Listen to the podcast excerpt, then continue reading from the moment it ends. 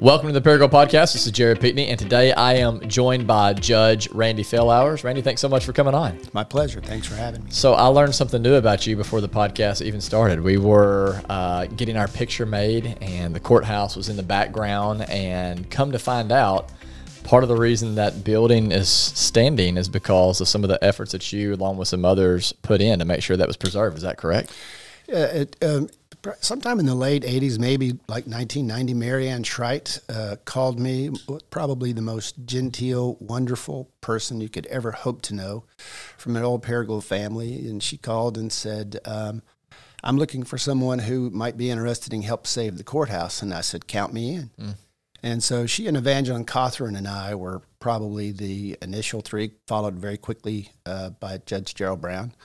Um, we uh, we got on the agenda to go talk to the quorum court about uh, the possibility of studying uh, the efficacy of uh, the viability of saving the building. And while they had no place else to go, they had no plans for a new courthouse. They had no way to pay for a new courthouse, and it was a six to five vote to even let us study uh, whether or not it was it was viable uh, as a uh, a building. Um, so most people thought, or at least half of them thought, that's a done deal. Let's just and and a very it. important person in making sure that happened, that it did happen, was then County Judge David Lang. Uh, I mean, if David had meant for that building to, to fall, that building would have fallen, mm and he was he's a very unsung hero in that. But we formed uh, um, the Greene County Courthouse Preservation Society. We obtained 501c3 status, which is makes it your donations tax exempt. We promised them that we would um, not spend one uh, lo- nickel of local tax money. We didn't. We haven't. Hmm. Um, and the thing that really kind of put us over the top with them, they gave us a year. Um, there was a new grant by the uh, um, U.S. Department of Transportation um, and one of the, I noticed in looking through it, um, one of the things that you could obtain uh, grant money for was to, quote, improve the view shed from a highway. You can see the courthouse from the top of the overpass. Hmm. So redoing the courthouse, getting the clock tower, et cetera, back on would improve the view shed of Highway 412 East. Was the clock tower not on? No, the clock tower had been taken off in the 60s. Why? Why all the other things they hadn't done. Um, it was so just stored somewhere. We received no, it was just literally torn off.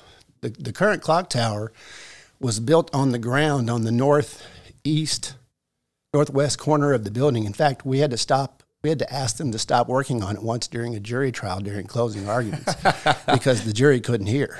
And um, but we had an original clock face, and then we had a lot of photographs. So using that original clock face, we could reverse engineer all the size of everything. So that we know that clock tower that's on there now is an exact duplicate of what, mm. except for the fact that the gearboxes look like your lunch pail when you were in the eighth grade, as opposed to the giant wooden gears that originally sure. that ran it in the first place. So we got we received a one hundred and eighty thousand dollar grant, 80-20 match from the United States Department of Transportation uh, to improve the view shed of Highway 412 East, and we got two of those. Wow. And that was really where our early money came from. And, and that was what year did you say? I'm going to say it was probably more like 92 or so. I think the clock tower went back up in 95. Okay. And it was a huge deal. Um, uh, there were hundreds of people gathered around that whole area there to watch this giant crane they brought in from Memphis literally pick up that clock tower that, that was sitting on the ground, raise it up high enough. Oh, that's and cool. Set it on the. That video still exists. That's um, cool. You'll, you'll, you'll, I need to find that video. I, I, I, have one. You do have one. It's on VHS, but yes, I have. I'll one. come by. I know where you live.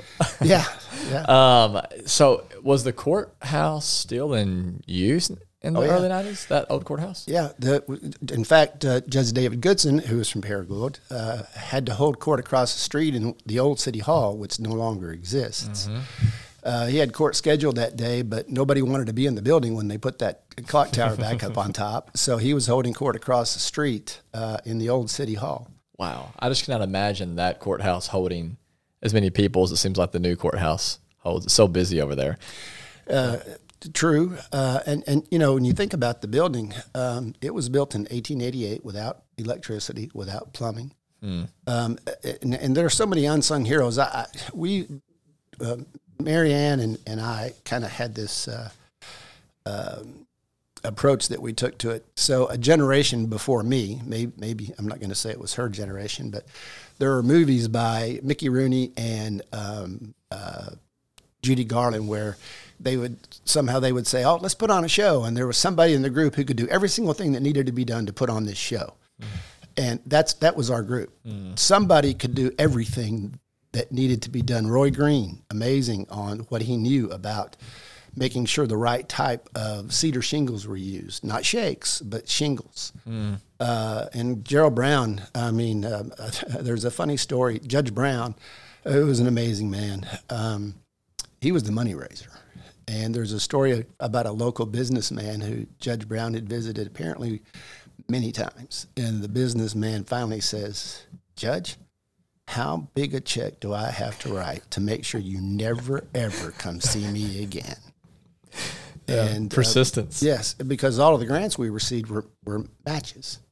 You know, you've Yeah, got of to course. say if it's a hundred thousand dollars, it's an 80-20 match. You need twenty thousand dollars. Yeah. And we'd, we'd promised the quorum court we would not spend or ask for one nickel of local tax money, and we never did. There's not a single penny of local tax money involved in the renovation. Wow. And to, and to say we renovated it is a bold-faced lie. It never looked that good in the first place.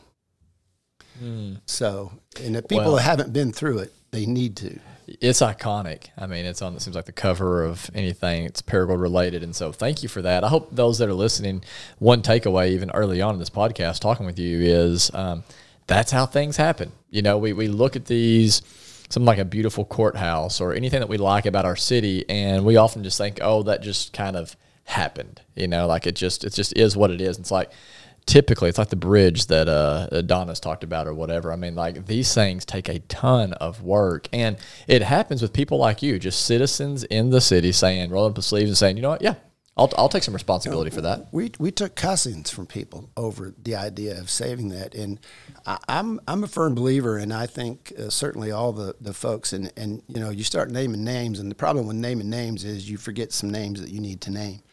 Uh, uh, about who all was involved in that, but Sure. it was a huge team effort, and and I think every single one of us believed that we could simply will it done, and we did. And you did. Well, thank you for all your work. I'm curious.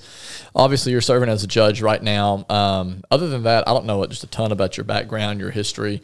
How, how did you get here? Are you from Paragould? Um, so I was born in Leachville, Arkansas, in uh, March of 1956, the day after my dad turned 21 years old. What? When's your birthday? Uh, it's March the 21st, 1956. Mine's March 18th. So. All right. Um, and my family were farmers in the Bootheel of Missouri and the uh, area around Buckeye, Arkansas, uh, which is between Hornersville, uh, Missouri, and um, Manila, Arkansas. And um, we farmed there generationally, farmed cotton.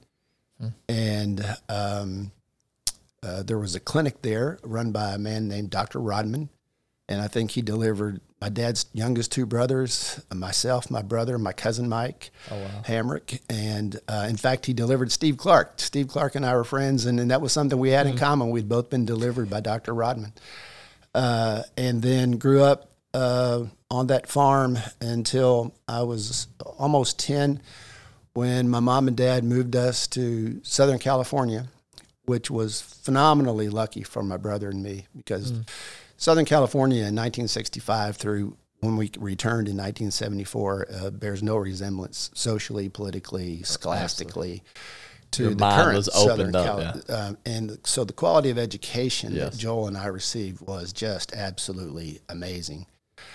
And then my grandfather retired from farming uh, at the beginning of the 74 uh, crop season and we returned. Um, my dad and Joel, my brother, uh, who was an exceptional athlete, came back um, in the uh, late winter, early spring, whatever you want to call it, because you know you got to get your cotton garden ready, you got to fertilize your wheat, and Joel wanted to go through um, uh, practice, spring practice with, and where we lived.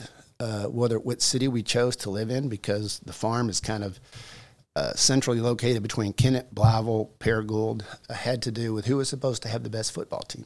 Really?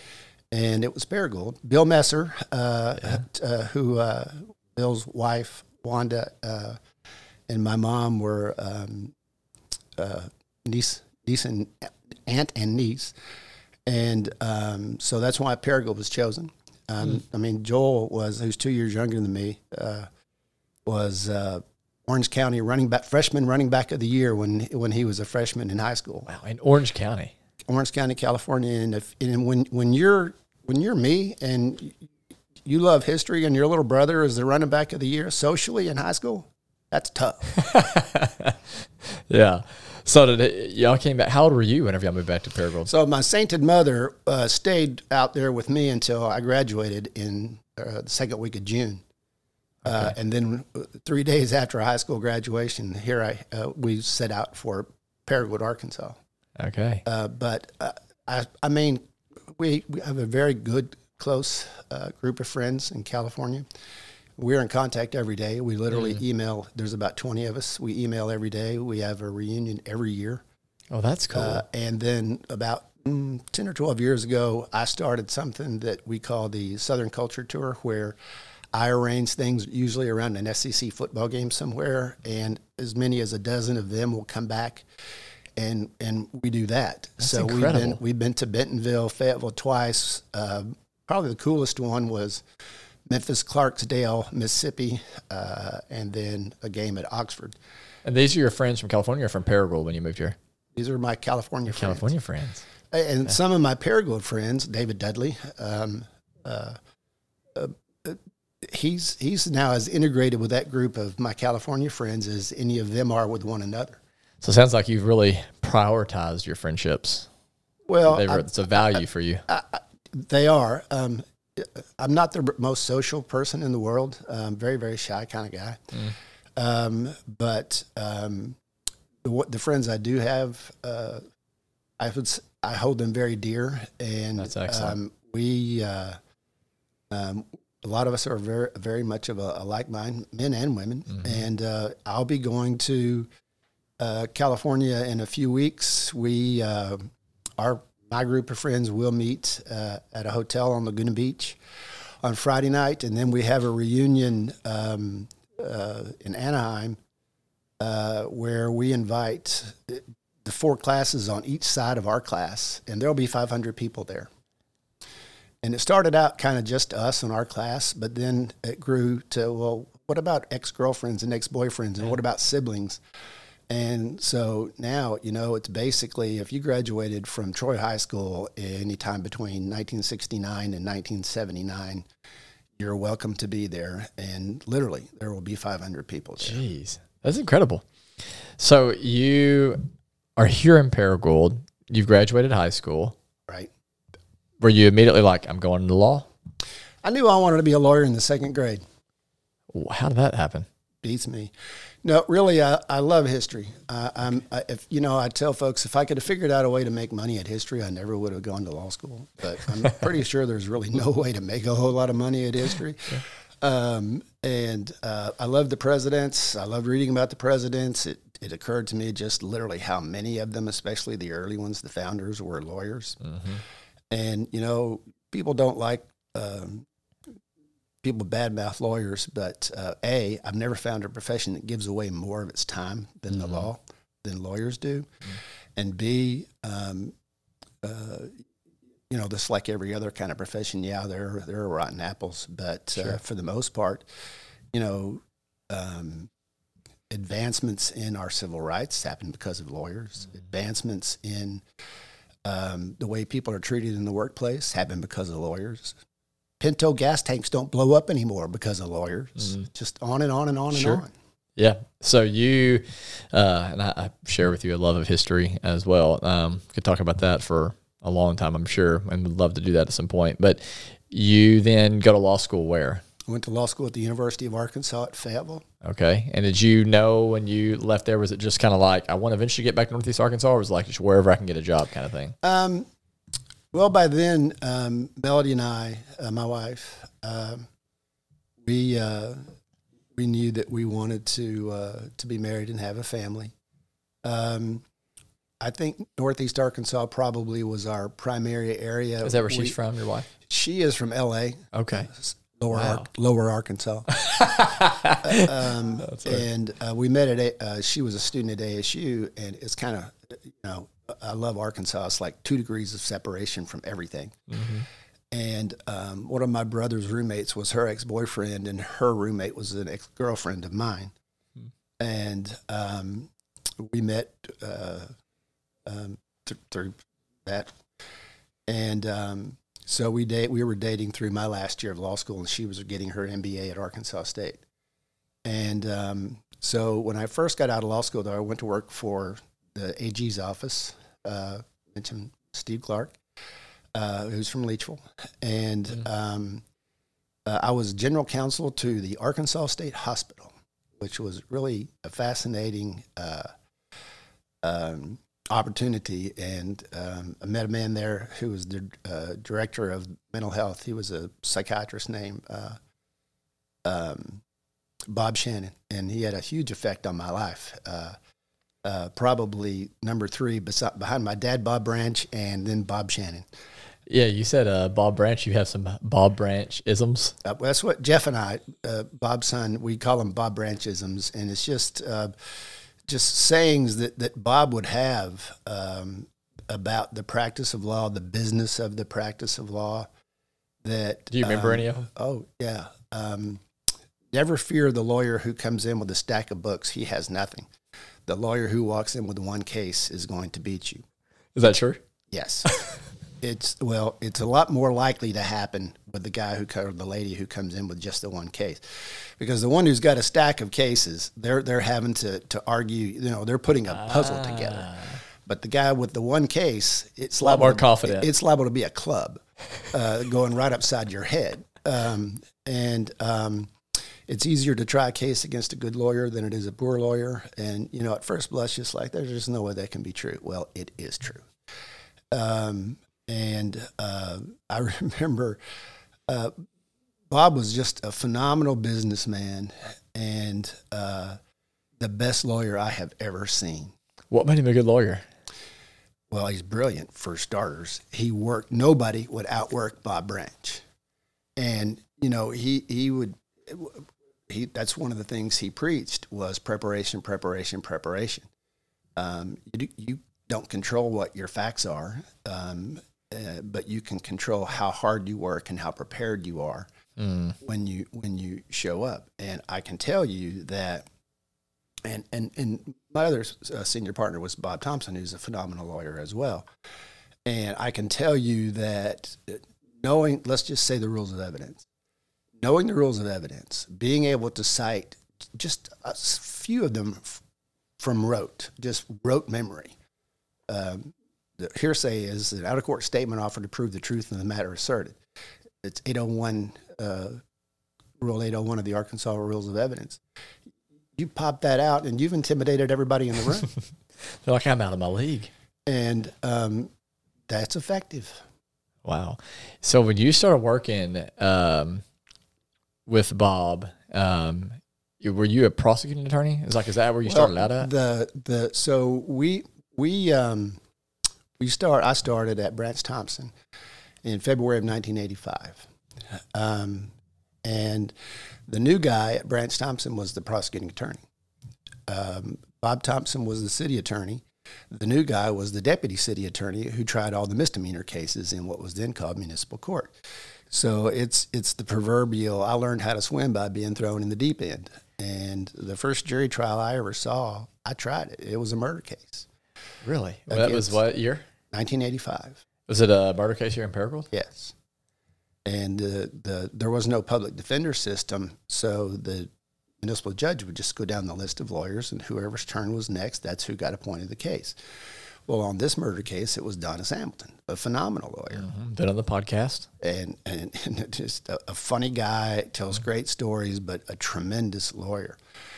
And uh, that's when I realized at least the first half of Bob Branch's comment, it's easier to try a case against a good lawyer than a poor lawyer, was true because Donis just worked me to death, um, filing these things called motions in limine, which are basically uh, asking the court to rule ahead of time on evidentiary issues.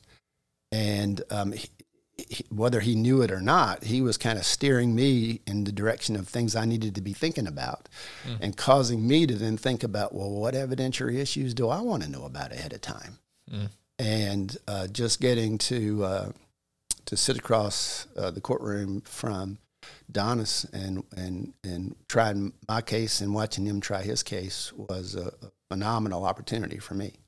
So, how long did you serve in the prosecuting attorney role? Well, off and on until 2008, um, when I left the firm to take the bench. Um, obviously, there were a lot of other new lawyers who came, some who came and went, and some who came and stayed. Uh, but um, when we were between uh, associates, I would do it. Um, with a lot of help from Jeff. Uh, and then. But you do it because you wanted to do it or because you were kind of just like, there's oh, no other option. You got to do it. I loved it. Really? Oh, what did you like about serving as a prosecutor?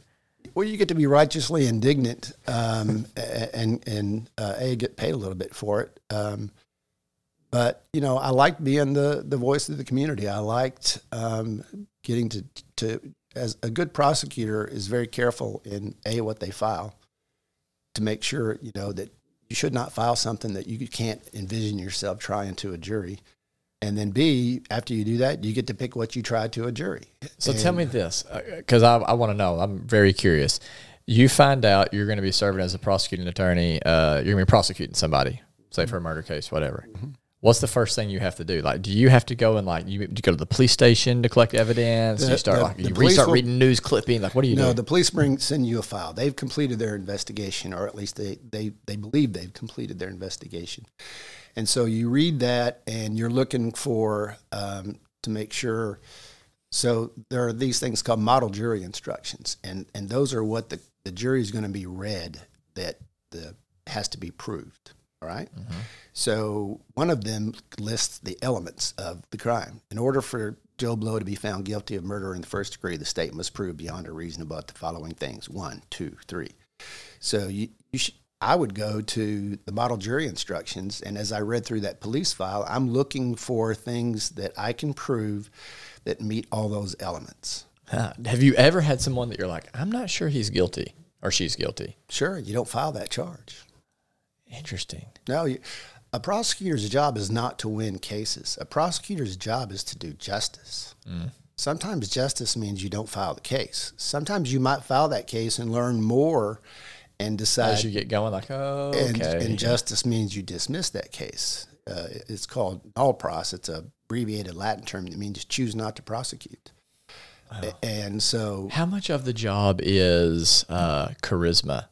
On the lawyer side, like like being able to you know like debate and get up there and, and use words to articulate your case well, well. The first thing you have to be you. You can't you can't pretend to be somebody else. Um, but I think some of us probably um, the opportunity. I mean, I have I you put me in a group of three people I don't know, and you know, there, I remember this comic who said, "Welcome to such and such place where the extroverts look at your shoes and the introverts look at their shoes.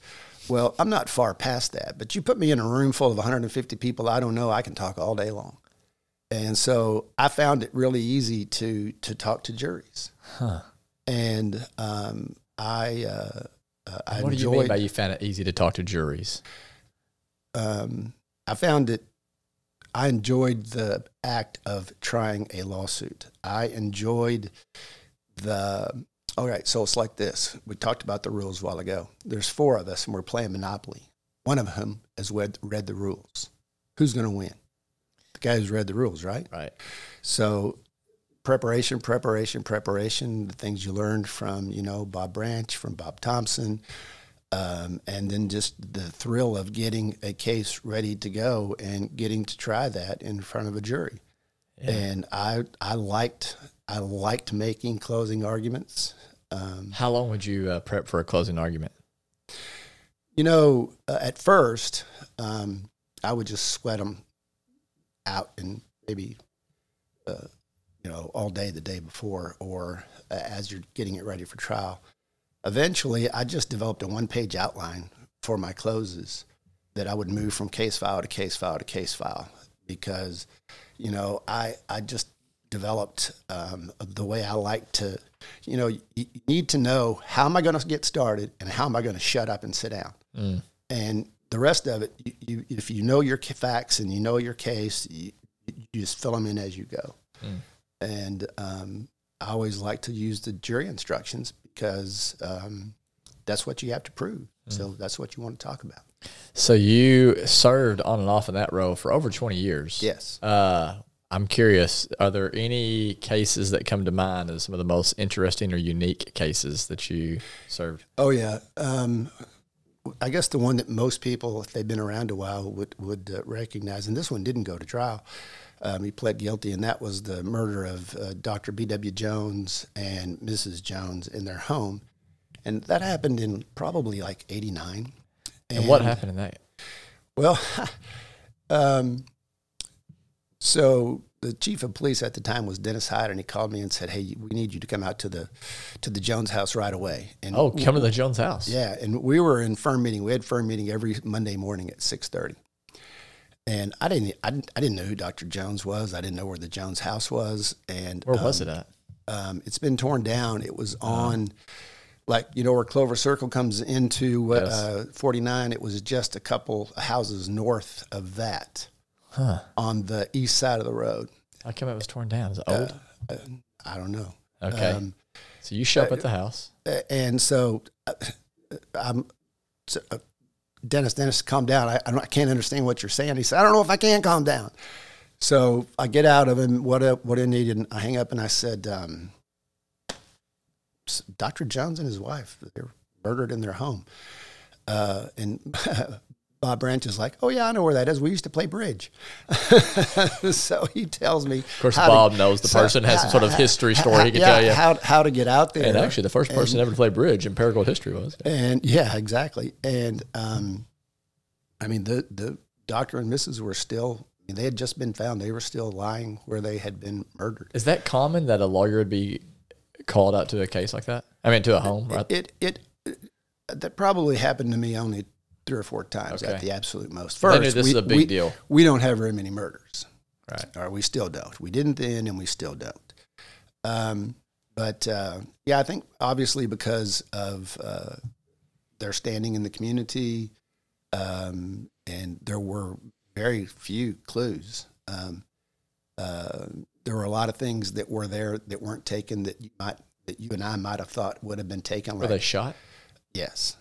Um, and uh, just some of the things, especially about one of the bodies. Um, and we were at a loss. And one a police officer started developing information that, um, and this is this has all been in the newspapers sure. and things like sure. that. So um, that Dr. Jones uh, might have had a girlfriend. And so, long story short, on New Year's Eve, that happened in early December, it seems on New Year's Eve night, we issued prosecutor subpoenas, Jeff and I, to bring in the, the girlfriend and this other couple, all of whom were named Edwards, but the girlfriend was not related to the other Edwards. When you say and bring in, you mean to the jail for questioning? To Branch Thompson Philhours. Oh. It, yeah, the place smelled like cigarette smoke forever. um, and all the cops smoked. And um, they were each put in a different part of the office and interviewed. And um, the girlfriend decided that she would tell us that um, uh, the doctor had paid uh, the Edwards money to um, have Mrs. Jones killed. Why did she offer that? Was that easy for her to like just offer that information, or is there a little bit of a, a game that you have somebody to play? To oh, like? I'm, I'm, sure she thought that there would be a quid pro quo for that. You know that that would help her because you know she doesn't know um, that the Edwards did not cause that death, so she doesn't know that she's not uh, involved in a capital murder mm. because you know. Um, it became pretty obvious that, in fact, there there had been a, a, conspiracy is a group of people meeting together to cause a crime, and there is a substantial step taken to cause that crime to happen? Well, there had been a payment. Okay, Dr. Jones had paid money to these people. He was a co-conspirator. And we didn't know how he got dead, you know, why he was killed, but we did know we could prove a conspiracy against those people. So we tried the the Mr. Edwards first and got a conviction. Mr. Edwards was, who'd you say? Um, he was one of uh, the couple. Um, there was the girlfriend. was Okay, okay. And then, then there was Mr. and Mrs. Edwards.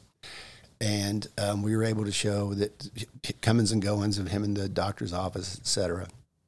And then um, after he was convicted, um, the uh, the lawyer for Mrs. Edwards pled her unconditionally to the court, and um, Judge Burnett, who tried the first case, sentenced her to the exact same the Greene County jury had sentenced uh, Mr. Edwards to, and um, uh, so, and I remember Judge Burnett telling him. Um, telling her, "I know, I know that you all are caused the death of, of these people, and hopefully someday it'll can prove it." So there we sit.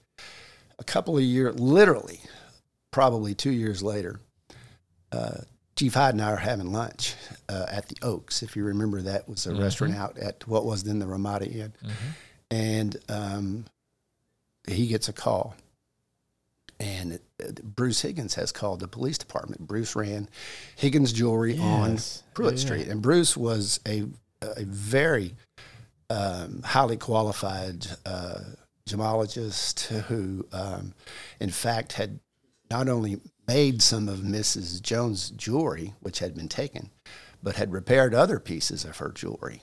And he's he's telling us that these two guys came in with some of Mrs. Jones's jewelry, wanting me to appraise it for them. So, um, of course, the he, he had said, "Come back at three o'clock." So the police, you know, they're waiting and they take them down. Uh, yeah, I mean, That's awesome. I, I'm like, Dennis, leave me at the office, uh, and y- y'all go do your police work. Uh, because for a lot of reasons, a I didn't. Have Are they just like being there. undercover, or they just like come out the back and like take them down? Um, it was it was yeah they there were uniformed officers out of view, and then Gotcha. uh, plain Okay. like Dennis chief didn't wear a uniform. The detectives don't wear uniforms. Gotcha.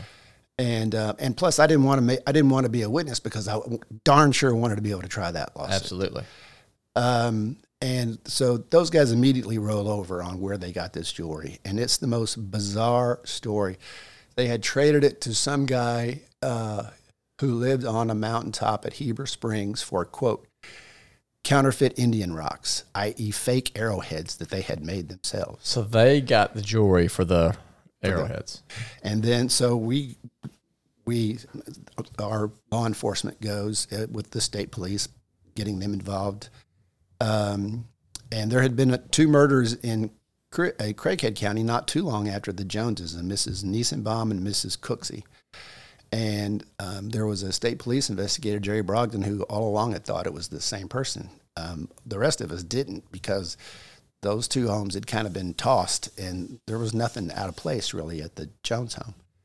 So anyway, um, they go and they arrest this guy. They they get a search warrant in Cleveland County, um, arrest this guy who immediately rolls over on where he got it. And long story short, it led to um, some major drug dealers that, that arrests were made uh, as a result of of Bruce Higgins' tip and the good police work of Paragould and the state police and and uh, whomever from Jonesboro, and um, we uh, recovered um, some diamonds that had been stolen in Virginia in a murder that he had committed there. Uh, seized a motorhome that we were able to sell for. So it went money. back to a guy who had committed other murders. Oh yeah, his name was Leroy Bullock. Leroy Bullock. And Bullock. Leroy killed, and, and here's here's how. So, all right, he um, Virginia knows he killed their people because somebody didn't die, and he was somehow knew some some people in that family. All right, so they've got a warrant out for Leroy, but they have no idea where to find him. We found him, and um, but we have to give him to Virginia because we still can't make our case.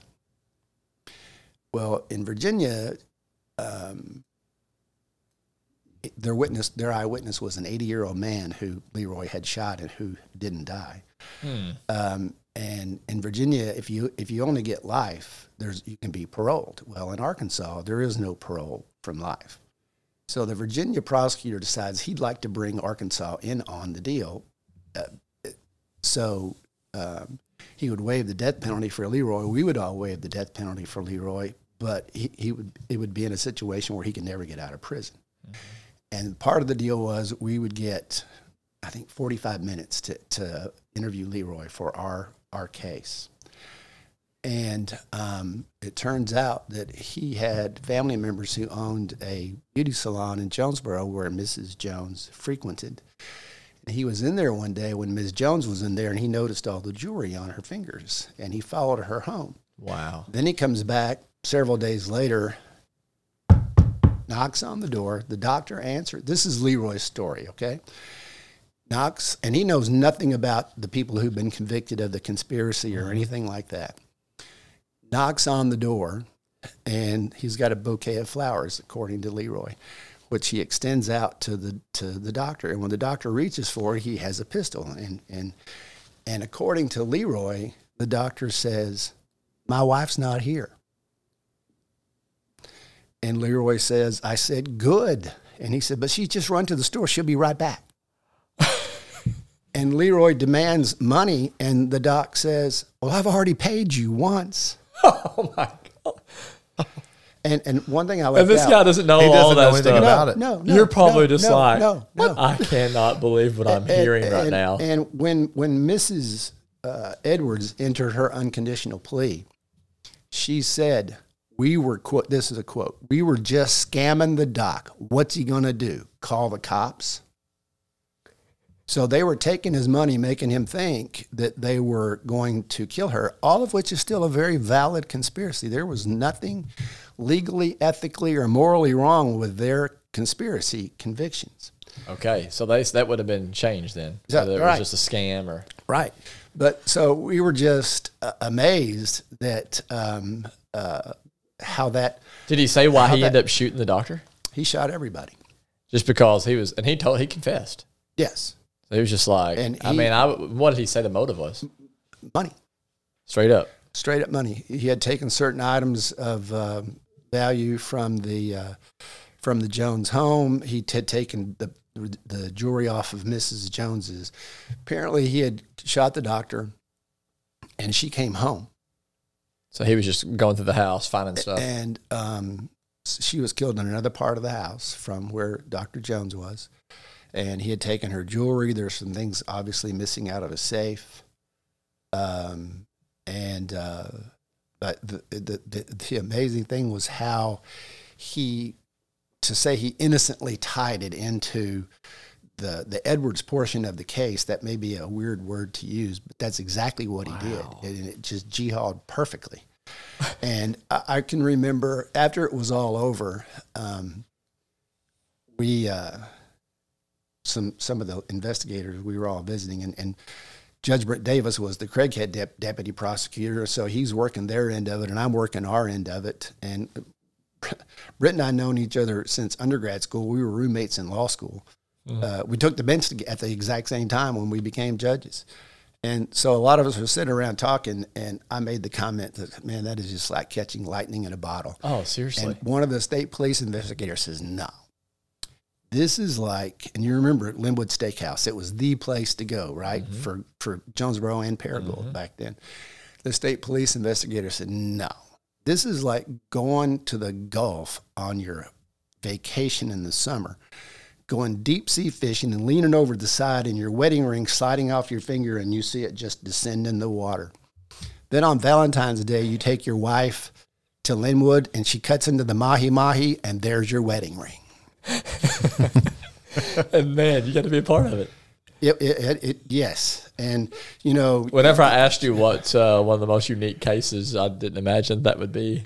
Oh, and, and So you know, unique. truth is absolutely stranger than fiction. It absolutely. You need to make that into a book. Well, I- If somebody know, has not already. No one has done that already. Um, I I know where the files are, and and um, uh, so yeah, I, I, have several in my head that I think are book worthy. There, there's there's what's another, your other? Well, there was another one. It's another story for another day, but it was about a uh, a gentleman who was found all but beaten to death out um, near the trestles uh, on the north north edge of Paragould, um, and um, uh, we charged. Well, that that's another story for yes. another day. Yeah, yeah. Well, we'll definitely have to have you back on to uh, process that. So, eventually, you become judge. How did how does someone become the judge? Well, judge is an elected position. Mm-hmm. We have a very large judicial district, both geographically and the number of people in it. Um, it's the largest geographically, the largest district in the state. It's Greene, Clay, Greene, Craighead, Mississippi, Poinsett, Crittenden, six counties, nine courthouses, because um, Clay has two courthouses, whether they need them or not, as does Jonesboro. Lake City is a county seat. And um, there are 12 judges. There are about 290,000 people in uh, the district. It's bigger than Delaware and Rhode Island put together and we carry an average caseload each of somewhere around 2,250 cases a year. Wow. And so um, people had mentioned to me from time to time about running for judge, and I never, I always gave the same answer no, I, I don't have the uh, a judicial disposition. I, I, I don't think I could behave well enough on the bench consistently. But what, then, do you, what do you mean by that? Um, that I was quick tempered, mm-hmm. um, primarily, and you know, a smart aleck, mm-hmm. uh, which I still work hard to. to I'm better at the temper. Um, but then a weird thing happened as my children grew up and matured. So did I. Mm. And so 2008 comes along, and um, you can't run for judge in Arkansas after you turn 70, or else you forfeit your retirement. So there's there's usually a judgeship or two rotating out, you know. So there was an empty judgeship, and Melody and I talked about it and decided that uh, that's something that, that we would give a shot. And so I announced for judge. We started. We worked really really hard early on, like you know, when you're going to run for judge, it's not like running for Secretary of State. Anybody can run for Secretary of State, right? Mm-hmm. Well, only lawyers can run for judge. Mm-hmm. So there's really two campaigns inside of that campaign. One is to run all the other lawyers out of the race, and the other one is necessary only to the extent that you fail to run all the other lawyers out of the race. so we worked really, really, really hard in projecting effort to let other potential candidates know this is what you're up against. Mm-hmm. Like if there was a school board election in Truman, we had volunteers or one of the family waving Randy Philhours signs as people are coming out of that school board election at Truman. And it wasn't to cause people voting on that school board election mm-hmm. in Truman to remember me. It was to scare all the, the lawyers in Poinsett County. Holy cow, look at what we would have to put up with. Yeah. So I had an announced opponent who, at the last minute, decided not to file. And uh, there was a wonderful guy um, uh, who lived here in Paragould named Ralph Ratton. Ralph was a retired dentist. Mm and a phenomenal uh, storyteller, great local politician. And I can remember Bill Brewer and, and I going over many times and uh, sitting sitting at the feet of Ralph, mm. listening to him tell uh, campaign stories. And my favorite Ralph Ratton line is, "Boys, there's not but two ways to run: scared or unopposed. If you ain't one, you damn well better be the other." And I've been both and he's right. Uh, there aren't but two ways to run, and unopposed is a lot better. That's the way to go. Yes. So you've been serving as judge since 2008. Yes. Well, uh, elected in eight, took the bench the January the first, 2009. 2009. And explain to me what it's like to be a judge, uh, because you know our average listener, eh, we have no idea, right? All that we know is that, yeah, we have the stories of the person who shows up at the courthouse, or maybe we've been there, traffic violation, whatever else, and it's just like here comes the judge, and and, and like man, like it's terrifying, like to be on the uh, which maybe that's the way it's supposed to be. I, one time, uh, Robert, I don't know if I've told you the story. I've had to appear before a judge, and it was whenever I was in Louisville working on my master's, and I got a speeding ticket in a school zone.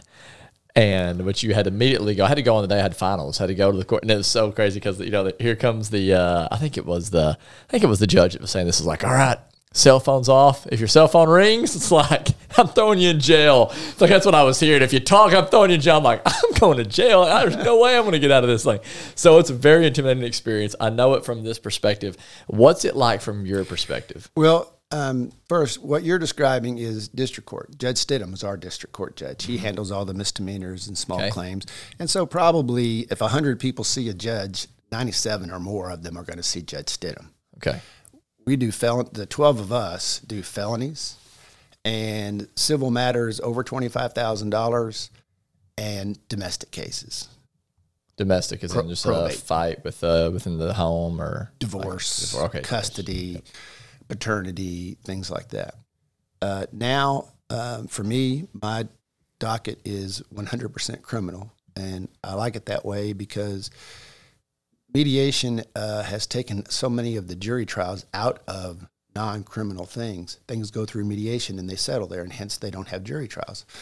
Well, I want to do the jury trials. I like doing the jury trials still when I was in practice. So I that's if I yeah, I well, I bet my court reporter and I since May of twenty one have tried fifteen jury trials, wow. and And those are typically going to be. I mean, those are big cases. Are those all just about always going to be murder? Well, because of COVID, you know, there was such a backup which- because uh, Mm-hmm. Okay. the, the Supreme Court, our Supreme Court, um, disallowed jury trials for periods of time because of the virus and because of, you know, the the pressure that picking that, that social distancing would put on facilities, et cetera. So yeah, once things opened back up, it was uh, mostly murders, some uh, attempted murders, um, uh, in some areas, uh, child sexual abuse Mm-hmm. Uh, which I tried a whole lot of as as a prosecutor. And so does. Or how many of your trials then are jury, and how many are not, like percentage wise? Um, so, um, if someone is on probation and the state alleges that they have done something to violate a condition of their probation, that's a hearing just in front of me. Okay. A hearing, it's a, called a bench trial. Um, but people who are, if it's a new charge, guilt or innocence, um, I've never had a bench trial for that. They're all jury trials. Okay. So I'm going to ask you a couple questions around this. So bench trial. Um, what are you looking for? Like, it, and so like someone shows up. It's it's if I, from my understanding, it's kind of up to you on the sentence, right? If it's a bench trial, If it's a bench trial, everything's up to me on a bench everything's trial. up to you. So how do you decide um, what you're going to give somebody? Like, what all plays into that? Well, um, first, if it's a revocation hearing, they're already on probation or a suspended sentence, so they've already been convicted of that. Already have a strike against them. And so the the burden of proof to, to uh, for the state to meet on whether their their probation or suspended sentence should be revoked is called a preponderance of the evidence, which simply means the greater weight. So if I'm convinced by the greater weight of evidence, which if you can imagine the scales of justice, that means they're just tipped ever so slightly in the state's favor, then they're found guilty. Um, I want to know what their criminal background is. I want to know, you know, is it a, is it a? Let's say that they're it's a drug case, and they're being revoked because they missed seeing their probation officer and they haven't paid their fines. Well, that, that person, the public does not need to pay to put that person in prison. Certainly not the first time around, as far as I'm concerned. And there are sentencing guidelines um, that the Supreme Court has promulgated, and um, we're not bound by those, but certainly that's something to refer to, and, and they would not dictate that that person go to prison. If it's someone with a violent past, or uh, they're on probation for a violent conviction, or the basis for their uh, their revocation is violence, then yeah, I'm looking at penitentiary time for that person.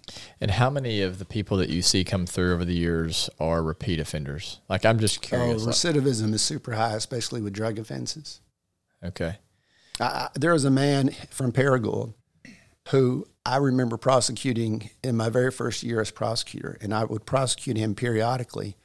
And then I remember him appearing in front of me after I took the bench here in Greene County. And uh, I said, um, uh, Kenny, are, are you, you still at this? And he said, Yep, Mr. Philhours, I'm doing life on the installment plan. and which it was one of the funniest and saddest, Saddest, things I had ever heard at the exact same time. And I've and I've used that line on people who, especially younger people who are back for their second or third time, you know. And I tell them the story about this guy, and I say, you know. Uh, is there a worse thing to, than to realize that's what you're doing? Life on the And installment how do they, how do people get out of that cycle? You you've had a is it does it I think, uh, well, you know, some people, you've heard of being born with a silver spoon. mm-hmm. Well, some people are, are born with a, with a iron anchor yeah yeah yeah and they are just born into harm's way. it's generational isn't it It, it, in many instances, it is. And um, so I think at first, it ta- and, and I listened to uh, Sonia Fonticiella's uh, podcast last night. I listened to that. And uh, she is so spot on on the kind of conversation she has with her clients and them needing to admit to themselves first what's what's what's the basic issue here? And right now our our um, public defender system is so underfunded so understaffed that that someone to get to have a Sonia Fonticiella is a blessing straight from God Himself, uh, because they don't they just don't have time, yeah and that's something that our legislature so sorely needs to address. Um, but I, I think you know I'm a big I was a drug court judge my first seven years on the bench. I'm a huge believer in those types of specialty courts. Mm. You got to want to do it uh, as as a participant, but it worked for some people. Mm. Um, and uh, but I think one of the th- things too is um, we need to recognize that yeah, uh, using illegal drugs is a crime, but it's also um, a manifestation of some sort of illness, 100% yeah and we have to figure out ways to treat the illness itself. I mean. You, you can seminars are available for judges. What what judges need to know about drugs, and it'll have MRIs of people's brains uh, and comparing them uh, when they're under the influence and when they're not, or a normal brain with a brain of someone who has been using meth for two or three years. And it, I mean, you and I can look and, and, and pick out the dramatic difference in that. yeah And we've got to figure out a way as a society and make the determination as a society that we, we need to invest our money some other way because we cannot build enough beds Mm. to incarcerate all of those people. We can't hire enough uh, probation officers to properly supervise all of those people. We need to we need we need another. Um, I kind of hate to use this term when we're talking about crime and recidivism, but we, we need another bullet for our gun, another something that we can fire uh, to to try to help alleviate and solve that problem. Yeah, because what we're doing is clearly not working. And I, I think I can't remember. You said you listened to Sonia's episode. I can't remember if I brought this up uh, in that episode or not. But I worked uh, for a while for Arkansas Counseling Associates, and I was in the home a lot and uh, of, of people who uh, struggle with drug addiction and all sorts of other kind of issues. And I grew up in a very just white middle, upper middle class home. I never went uh, into these some of these other areas, and because of that, I, I kind of just judged incorrectly at times. It's like these people are just lazy, or they're just dumb, or they're just whatever else. Um, and I say that with great shame because then once I went into these homes and I got to know the stories, because that's what I got paid to do is literally sit in there and hear their stories. I was just like, man, if I would have grown up like this person, I probably would have been worse off even than they are. Whenever I would hear their stories, and you know, Seth Haines is a uh, an author that I read. He's a lawyer, actually, in Northwest Arkansas, and he has a book on addiction. Um, and he says the question is never uh, why the addiction, but why the pain, because he said somewhere along the way, there's the addiction is meant to cover up some deep pain, which Sonia spoke to a little bit of trying did. to figure out like and that's unique for everybody which is why it's not just a one size fits all and it and you're i've never really thought about that but yeah we need more people because if you have more people who are working and doing the jobs you're doing then they have more time to sit and actually listen and maybe help offer some sort of counsel along the way and a way to better train folks. And that's not knocking the quality of training that people have. I mean, mm-hmm. w- the, the folks who are in the probation parole department, they're they work hard. They're good people, uh, I, and I, by no stretch of the imagination should anyone assume that I'm saying they don't do a good job. I'm saying they're outmanned and outgunned, and but and gun as a not literally, um, but uh, what we are doing is not working, um, and you know better. We need to put people in prison we're afraid of, not people we're mad at. Mm. And right now, sometimes that's a gray line. Mm.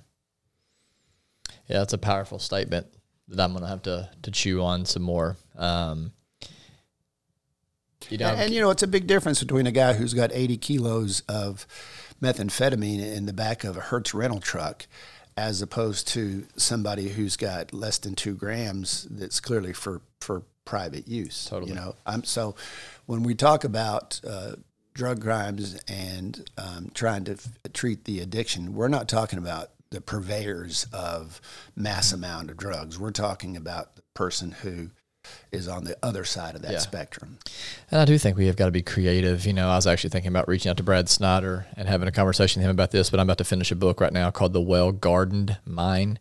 And it's on a, uh, of all things, a gardening program that's being implemented in different uh, prisons. Uh, and just like the power of just something like having inmates work on a garden um, like just things that it literally can do to the psyche. And so it's like, and whether it's gardening or whatever, I think like it would be wise for us to spend time creatively thinking and critically thinking about like what are ways if we are going to have these guys in prison or wherever it is, like are, are, are there things we can do to help deal with those emotional wounds or those generational curses or whatever they are that we can break those things, break those cycles. Um, uh, yeah, I, I, don't know the answer. But. Well, it's like domestic violence. That is a learned behavior.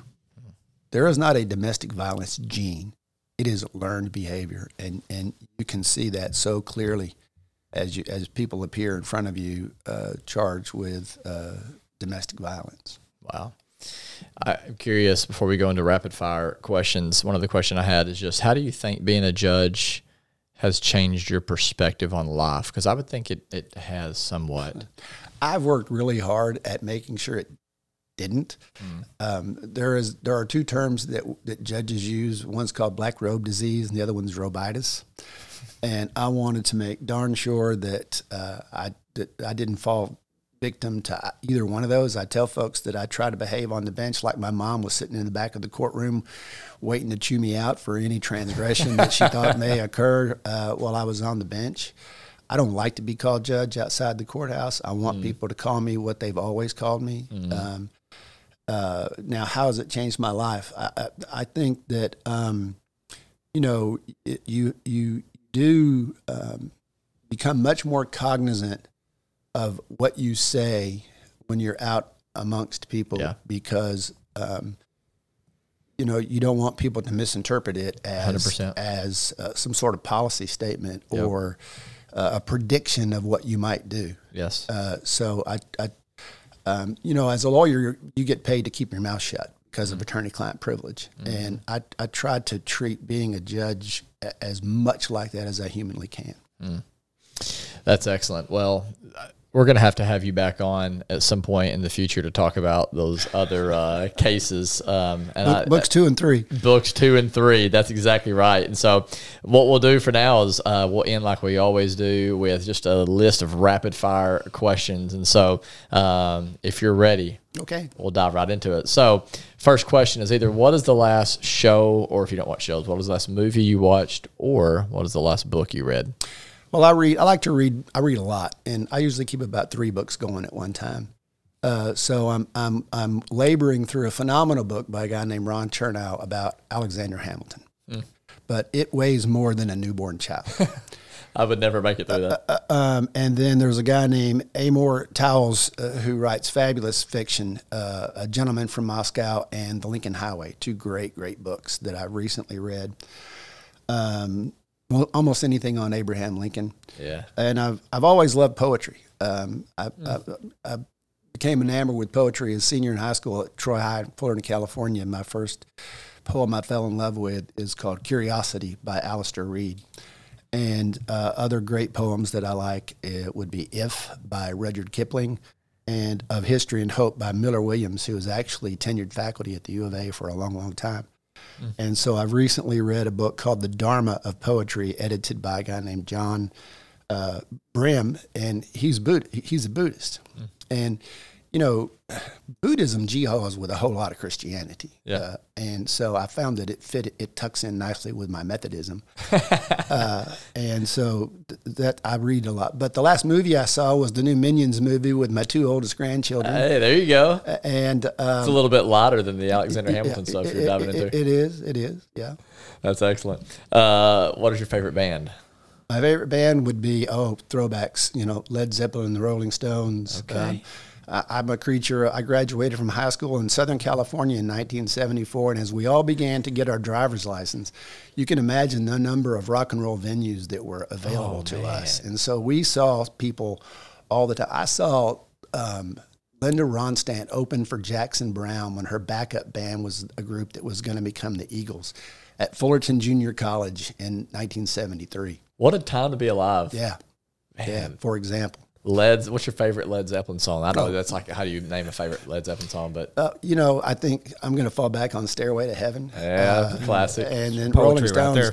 I mean, there are so many. Sympathy for the Devil, um, uh, Tumbling Dice, just just pretty much anything that the that the good, Stones man. did are good. I liked Creedence. yeah, that's a good one. And then moving forward a little bit, you know, Tom Petty. Uh, oh yeah. and he was such he was such a great live act, uh, Oh, very much so. and so just My really wife and I were watching one of his uh, old school. I don't know if it was from the '80s or I can't remember. I think it was the '80s of him. Just a live show that was on YouTube. Now it was like, what a showman! Yeah, well, maybe the best album ever was Wildflowers by Tom Petty. Oh, fantastic album. I agree with you 100. percent um, What is your favorite meal? Oh, uh, it, well, anything with my grandkids.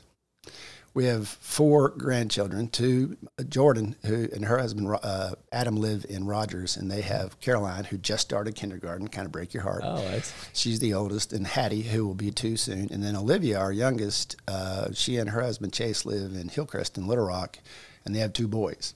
So anything with them was good. But if but if it's if I'm out at a restaurant and I get to order what I want and I'm at a good place, I will take the shrimp and grits, please. shrimp and grits. Come on, man.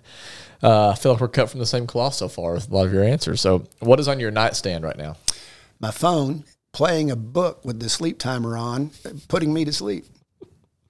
Keep it simple. Yep. Um, give us a snapshot of an ordinary moment in your life that brings you great joy. Oh, uh, uh, well, a of course, um, my daughters watching them be successful, watching them grow up to be happy, well-adjusted human beings, and the phenomenal mother that Molly, that uh, Jordan and uh, Olivia uh, are. Uh, middle daughter Molly uh, uh, is uh, just killing it with Walmart. She's director of global communications. She lives in Tribeca, just a couple of blocks off Hudson Square in Manhattan. Wow. And uh, so watching them succeed and be happy and well adjusted, uh, something that I took immense pride in uh, in my career early on was drug court graduations. Uh, I'm, I, I love quotes, and a quote that I always use that at drug court graduations was from Dr. King, who once said, "Life's most urgent question is what are you doing for others."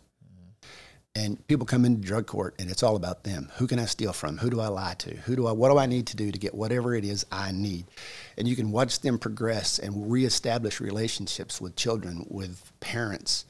And they and i think that's just a nice little way to tie that up at the end because they've realized Yeah. what can i do for others is a whole lot more important than what can i scam off Absolutely. somebody And it's a whole lot more fulfilling as well. absolutely Uh, usually I ask my last question right here about, which is, what are you deeply grateful for? But before I do that, here's a question. Curveball. Is your house haunted? yes hey, there we knew it. go, man. I knew it. but but i need them uh, Can you so- tell give us me the why? con- give me the Okay, okay, this is Oh. this is going to be nuts all right I, on most Saturday mornings at 4:30, somebody makes toast. okay. You can smell it all through the house. Wait a minute. Not somebody living. no, not when, especially when I'm the only one there and I'm still lying in bed. Um, It's not an electrical issue. no, it, no, it is toast. And sometimes i you will smell cigarette smoke. You know, No. where it's not sitting six Sure. feet apart. You'll sell cigarette, smell cigarette smoke. like one of us just blew smoke in the other one's face. And no one has smoked in that house since at least 1999 when we bought it. And then on occasion, you know, you've been, say, in a hotel and somebody down the hall is, they're making a lot of noise and Yeah, you can yeah. just kind of hear the scrum Yeah, of the noise, but you can't make it out. Uh-huh. Sometimes you'll hear that. Come on. So for those who are, um, I walk by your house two or three times a day. I feel like that's going to change everything now. Uh, uh, so I'm not going to let my kids listen to this podcast. Um, so you know, for those who have don't know the Bertig House, which is uh, where you live. Uh, this he was known as Ad Bertig, Ad but um, he is considered for one of being one of the guys who kind of made Paragould a cosmopolitan type city. I mean, very. He was considered kind of the uh, the prince of They called him the merchant prince. of Yes, the merchant prince of Paragould. I mean, phenomenal and all the stuff that he was able to do here, the businesses he launched, very successful. But some things, this is what the story I heard, some things went bad. Um, I don't know if it's because of the depression or what, but he started having some issues, started with some depression, and then his own personal depression, and then uh, killed, I don't know how he killed himself, but killed himself in that He house. shot himself in that house in December of 1926, and he did it. He he and his brother had a small S&L, and you know back then none of those things were regulated, and um, it had loaned his cotton company a whole lot of money that the cotton company could not repay, and it was going to fail. So I guess to avoid the ignominy of Yeah. that happening, his wife quote went to draw him a bath. The bathtub is still there. It's it's No. it is it is so big that nine year old Olivia, when we moved in, could virtually do a flip turn in it. Come on. And it's got a really cool porcelain knob on it where you, that you let the water, you know, make the water stay in or let the water go out. And embossed black letters it says waste. And so Why does it she, say waste? I don't know. That's just So she goes to draw him a bath, and what? while she when she stepped out to do that, he shot himself in the mouth with a 25 caliber pistol. Where at in the house? We don't know. Mm. Was he a, Could be down that hallway. was he a smoker? Don't know that either. Apparently, No, love toast. Apparently, yes, and he Love loves toast. he loves some toast. Loves his 4 a.m. toast. And it's not hard to imagine him being an early riser. So Oh, there, there you go. Four thirty toast. Yeah. Wow. Man, that's crazy. Okay. Um, we're gonna have to have uh, let's see, that's now at least three or four more episodes that we're gonna have to have. So we'll end here uh, for the sake of time. What is one thing um, right right now that you're deeply grateful for? Oh, my parents, my family. Period. You know, uh, all the way through my grandchildren. But you know, my dad graduated from Hornersville High School in 1954 or 1953. My mom graduated from Oak Grove High School in 1954. They were married in the fall of 54. I was born in March of 56. Um, and they taught me that God loves me, and they taught me to love God. And um, the foundation they gave my brother and me, the, the work ethic of my father was just unlike anything that one could imagine. And although neither neither of them nor any of their predecessors had ever gone to college, my mother beat in our head every day. I cannot remember a day when she wasn't telling us, "You're going to college. You're not going to farm. You're going to college." And um, I was I'm so proud that she got to live to see me elected judge. Yeah, that's awesome. Well, I'm sure in the position that you've been in, we're able to see, like you said, that some people are, are, are, are not born into a household where you have parents who are in your corner and rooting you on. It makes it even more special and to know what you had. And so I, I'm, I've really enjoyed this, and I hope that we have an opportunity to sit down again and talk. Hopefully, we can record it. But if not, if you ever see me walking by with my dog, just Yeah. say hello, whatever. Well, I have a room in my garage that, that is called the smoke room because we smoke cigars in. Oh, fantastic. And you don't have to smoke a cigar to come to the smoke room. Yeah. You just have to not mind smelling like one. That's fine. So you're welcome Um, anytime. Okay, you send me the invite, I'll be there. So Okay, thank you deal. so much for coming on. Appreciate it. Enjoyed it very much. If you are still listening, uh, I want to thank you as always for listening. If you've not already done so, please check us out on our different social media platforms. We're on Instagram, we are on Facebook. If you've not done so yet, please give us a five star rating on iTunes. That helps people to find us more quickly and learn about the incredible people living here in Paragould. So, as always, we really appreciate you listening. Until next time.